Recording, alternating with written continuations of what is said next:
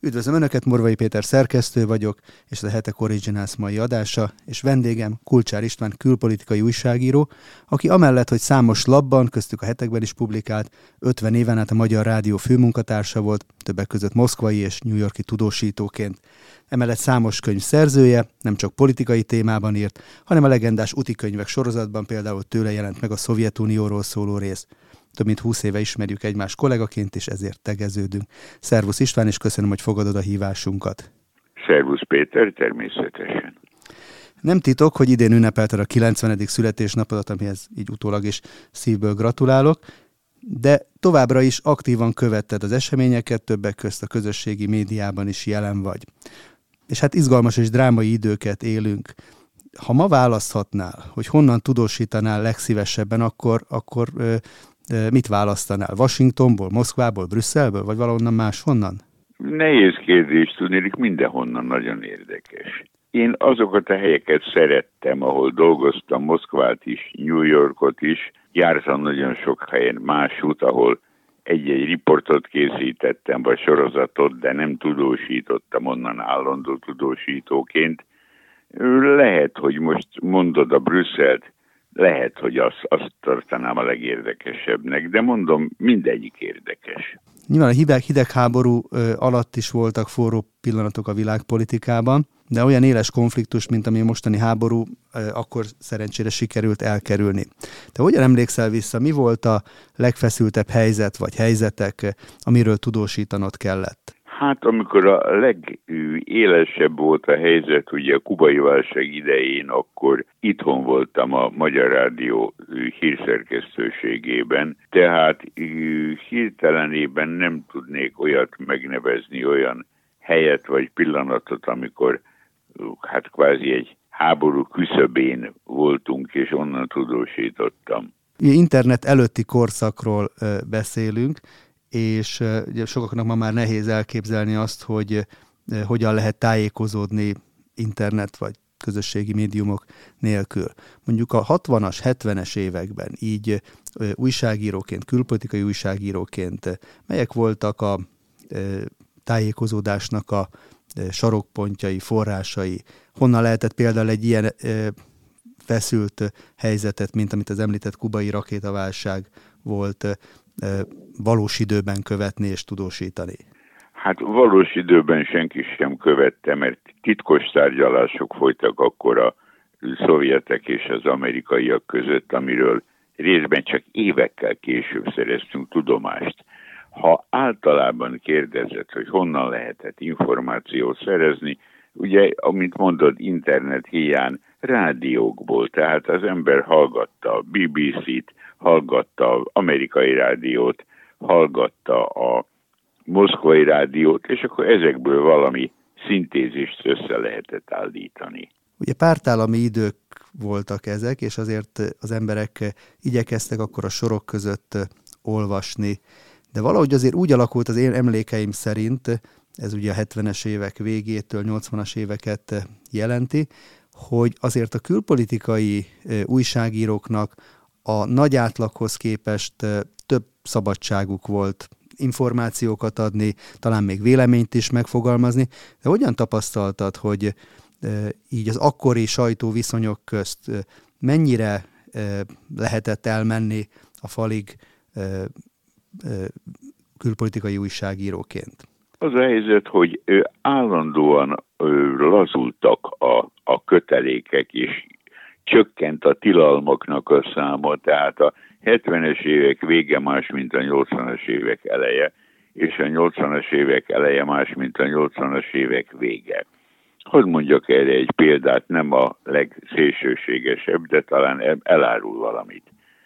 1985-ben, ha jól mondom az időpontot, volt az Európai Biztonsági és Együttműködési Értekezletnek egy ilyen kulturális utóértekezlete Budapesten, ami zárt ajtók mögött folyt, de senki nem mondta azt, hogy titok, ami oda bent van, csak éppen nem, nem tájékoztattak róla. Én ott voltam a Magyar Rádió embere, és ez egyik ülés, egyik első ülés után megkérdeztem Boldizsár Ivánt, aki a Magyar Küldöttség tagja volt, korjeles publicistája és írója. Kérdeztem tőle, hogy mond Iván bácsi, tulajdonképpen mi történt oda bent? Elmondta.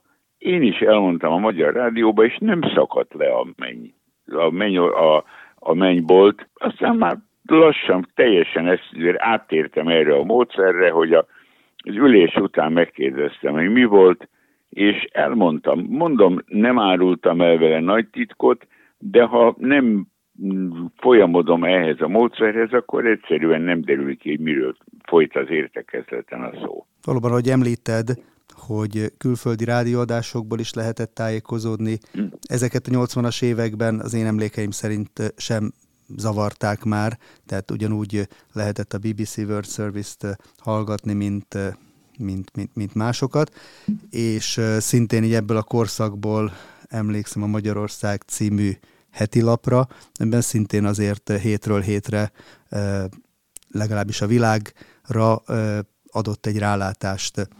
És ebből a szempontból ugye sok évtizedeken keresztül sok vezető politikusnak a tevékenységéről tudósítottál.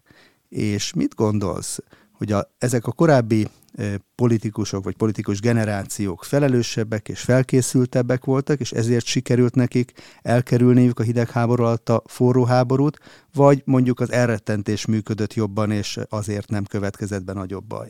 Hát tisztázunk valamit, a, amiről beszélünk, ugye a legszörnyűbb egy, atomkata, egy atomkatasztrófa, egy atomháború a szuperhatalmak között, az most se következett be, és remélhetőleg nem is fog.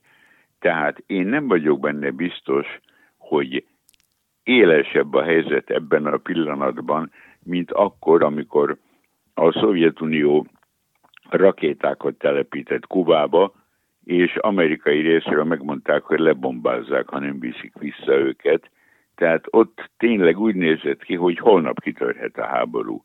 Ma ugyan folyik egy háború, nagyon pusztító háború, de azért ez ő a két résztvevő államon kívül a többieket csak annyiban érinti, hogy támogatják egyik vagy másik felet, de ott azért még az ágyuk nem szólnak. Ez valóban így van, és amire én utaltam, hogy az atomháborúnak a lehetősége az inkább a retorikában és fenyegetőzésekben jelenik meg. Talán itt van egy olyan érzete az embernek, hogy a korábbiaknál, mintha felelőtlenebbül beszélnének ennek a lehetőségéről, de hát reméljük, hogy ez sikerül elkerülni. Viszont a háború, ami ugye zajlik most már több mint tíz hónapja, erről a nyugati sajtóban, de azért időnként itthon is úgy írnak, minthogyha ez valamilyen hirtelen őrült ötlet lett volna Vladimir Putyin részéről, mármint az invázió. Hogyha összehasonlítod Putyint a korábbi orosz-szovjet vezetőkkel, akkor mit mondanál róla? Tényleg az a megtestesült gonosz, aki egy terrorista államot vezet, mint ahogy sokszor olvasni lehet róla? Én attól tartok, hogy igen. Tehát a korábbi vezetők nem voltak kiemelkedő egyéniségek, vagy kiemelkedő szellemi képességek birtokában, akár Khrushchevot veszem, akár Brezsnyevet, de nem játszottak azért a, a felelősséggel úgy, vagy a felelőtlenséggel. Tehát ez, ez valami egész elképesztő, ami most folyik. Tudnilik, Putyin, aki jó startolt és sok hasznos dolgot tett a orosz nép javára az elnöksége első éveiben, és ezáltal bizalmat szerzett.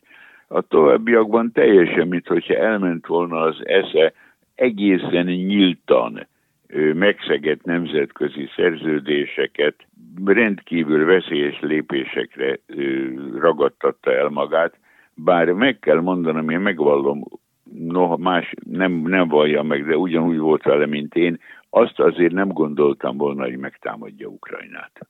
Mi lehetett az ő pályafutásában az, ami ezt kiváltotta? Ugye az ő háttere azért nem különbözik eh, jelentősen a korábbi vezetőktől, a KGB-nek volt a eh, tisztje. Azért bocsánatot kérek, Igen? másképp gondolkozik egy politikus, és másképp gondolkodik egy titkosszolgálati ember. Egy egész gondolkodási rendszer, tehát nem lehet figyelmen kívül hagyni azt a közeget, amelyben Putyin szocializálódott. Igen, de hát ilyen szempontból ugye mondhatnak Juri Andropovot is, aki nem csak tagja volt a KGB-nek, hanem vezetője is egy hosszabb időn Igen, keresztül. de ő, ő sem így kezdte. Tisztázzuk, hogy ő is politikusként kezdte, és mint politikust tették oda a KGB élére. Nem fiatal korában ő kezdte el ezt a szakmát, de hát hangsúlyozom, ez talán nem döntő tényező, hogy ki mivel kezdte, hogyan alakult ki a gondolkodása. A lényeg persze az, hogy hova jutott. Igen, és akkor ebből a szempontból az ő kérdése, tehát hogyha nem, ez a, nem, a, nem a fiatalkora, nem, a, nem az indítatása az, ami most tükröződik valamilyen szempontból a döntéseiben, tevékenységében, akkor hol lehet megragadni azt a pontot? Ugye ő 1999. december 31-én emlékezetesen szilveszteri eh, napon vette át a hatalmat, akkor még először miniszterelnökként eh, Jelcintől, és ahogy említetted is, hosszú időn keresztül, hát legalábbis azt lehetett várni tőle, hogy azt a káoszt, amit Jelcin maga után hagyott, azt rendezi, talpra állítja Oroszországot olyan szempontból, hogy például az atomarzenál az biztos kezekbe kerüljön. Aztán mégis ebbe a eltelt 22 évben valahol ez, ahogy említetted, megfordult. Mi, mi lehetett, miben lehet ezt akkor esetleg megragadni? Én nem látok bele a fejébe. Tehát itt, itt találgatnak, hogy mi az, amire gondolt, mik a szándékai, hogy Oroszországot megint olyan értelemben nagyjá teszi, amilyen Nagy Péter korában volt, hogy visszaállítja a Szovjetuniót. Egyszerűen nem tudni, tehát ugyanúgy, hogy rengeteget találgatnak az egészségi állapotáról, amiben nagy rész olyan, olyasmik vannak, olyan feltételezések, ahol egyszerűen az emberek a hasukra csapnak, úgy találgatnak. Ugyanez vonatkozik arra is, hogy az agytekervényeiben mi van. Nem tudom. Akkor azért azt lehet mondani, hogy ma a kremlilógusok ugyanúgy távolból próbálják kitapogatni az eseményeket, mint mondjuk a 70-es években, vagy 80-as években, amikor ugye egymást váltották az orosz vezetők? Azt kell mondanom, hogy igen. Bizonyos értelemben különbözik, mert most hivatkoznak olyan forrás, ugye régen abból vontak le következtetést, hogy a mauzóleum, a Lenin mauzóleum melvédjén, ahonnan a május 1 meg november 7-i felvonulásokat nézték a vezetők, milyen sorrendben foglalják el a helyüket, valaki hátrébb csúszott, valaki előrébb csúszott. Ennek még mindig talán több alapja volt, mint ma, amikor olyan értesülésekre hivatkoznak, aminek az égvilágon ö, semmi meghatározható vagy hihető forrása nincsen. És hogyha most megnézzük a másik oldalt, hiszen nem csak Moszkvátból tudósítottál, és, és Oroszországról, Szovjetunióról szereztél első kézből tapasztalatokat, hanem a másik oldalról is, Washingtonból, New Yorkból, az Egyesült Államokról. Ugye a kommunizmus összeomlása után az Egyesült Államok egyedüli szuperhatalom maradt, és ilyen szempontból egy fokozott felelősség is hárult rá. Most, hogy így az elmúlt 30 évet tekintve, hogy látod, Amerika mennyire tudott megfelelni ennek a különleges felelősségnek? Nehéz megmondani. Először is tisztázzuk azt, hogy most már az Egyesült Államok mellé nő föl egy másik szuperhatalom, amelyik éveken belül mindenféle szempontból gazdaságilag, tudományos szempontból, nem éveken, de évtizedeken belül lehagyja ez a kínai népköztársaság. Ami Amerika szerepét illeti, hát nehéz megmondani, nem lehet azt mondani, hogy valamiféle hibátlan politikát folytattak, vagy az emberiség javát tartották alapvetően szem előtt, olyan volt, amilyen. Így az amerikai elnökök közül jó néhányat követtél. Kit emelnél ki így talán példaképnek, vagy, vagy emlékezetes személyiségnek, akinek a hatása mondjuk ma is érzékelhető, vagy megszívlelendő? Hát akinek a hatása ma is érzékelhető, az George Washington, ugye. Azt az idő, abban az időben elfogadták az Egyesült Államok alkotmányát, amit ugyan magyaráznak így is, úgy is, de amelyik azóta is áll és helyén van. A többit, hát Istenem, Nixon például biztos, hogy dörzsöltebb volt, mint egy csomó elődje és utódja, és a legnagyobb gazságot követte el. Tehát különböző képességű emberek, Carter például, aki nagyon-nagyon közepes képességű ember volt, de lehető, ha ez politikusnál szempont, a lehető legtisztességesebb, aki tényleg a lelkismeretére hallgatott. Tudatosan valószínűleg nem követett el gazságokat, legfeljebb gyöngeségei voltak. Na most, ami a továbbiakat illeti, régen például, aki nem lehet azt mondani rá, hogy kiemelkedő képességű elnök volt, mégis nagyon sikeres volt. Tudnélik, hallgatott a tanácsadóira, ellentétben másokkal, akik nem hallgatnak. Lehet mondani az idősebb Bust, aki tapasztalt ember volt többek között, ő is megfordult a hírszerzés élén, diplomáciában, igyekezett és sikeresen csinálta a dolgokat, ellentétben például a fiával, a másik bussal. Én nekem nagyon rokonszenves Obama, ellentétben az utódjával, Trumpal, aki egyszerűen életveszélyes, amikor ilyen emberek állnak egy szuperhatalom élén, annak rettenetes következményei lehetnek. Szerencsére alapvetően nem lettek, de ez a tűzre való játék egy ilyen elnök. Igen, és ugye az, a személyiség elválik a tevékenységtől, azért Trump mellett szokták fölhozni érvként azt, hogy az ő elnöksége alatt nem indult háború, vagy nem indult semmiképpen olyan háború, mint ami most zajlik. Tehát ilyen szempontból, hogy az elnököknek a szerepe, hatóköre azért korlátozott. Azt szeretném még megkérdezni, hogy ugye Magyarország magyar tudósítóként, magyar újságíróként hogyan tapasztaltad milyen kép volt mondjuk a 70-es, 60-as, 70-es, 80-as években Magyarországról külföldön. Ugye 56 után azért egy nagyon, nagyon rossz sajtója lett érthető okokból eh, Magyarországnak, ami azért, ahogyan legalábbis itthon érzékelni lehetett, fokozatosan megváltozott. És ma újra egy olyan időszakban élünk, amikor Magyarországról hát szinte naponta írnak le olyan dolgokat, állítanak olyan dolgokat, amik nem is feltétlenül felelnek meg a valóságnak, és állítják be az országot egy ilyen rémképként. Te hogyan ér... Bocsánat, nem az országot állítják be rémkép, rémképként, hanem az ország vezetését. Ezért tisztázzuk, ez nem ugyanaz a kettő. Igen, nyilvánvalóan ez erre vonatkozik, de sokszor kivetítik azért az országra is. De amire én szeretnék rákérdezni, tehát hogy hogyan, hogyan változott Magyarországnak a megítélése? Milyen volt mondjuk magyar tudósítónak lenni Washingtonban vagy New Yorkban abban az időben? Azt kell mondanom, hogy az amerikai hatóságok, a külügyminisztérium sajtófőosztálya, vagy a külföldi sajtóközpont, tehát ezek állami szervek, ezek maximálisan segítették a magyar újságírót, tehát abban, ha én valahova vidékre utaztam, megszerveztek találkozókat. Ők figyelmeztettek arra, hogy ne felejtsek el szakszervezetiekkel beszélni, tehát olyanokkal, akik nem feltétlenül pozitívumot mondanak a kormányról vagy a politikáról. Tehát ebben benne volt az, hogy minél teljesebb információt kapjon a magyar közönség az Egyesült Államokról, ők ezt objektíven nagyon jól látták, hogy ez egy bizonyos értelemben itthon, ha úgy tetszik az akkori kifejezéssel élve, fellazító szerepe van.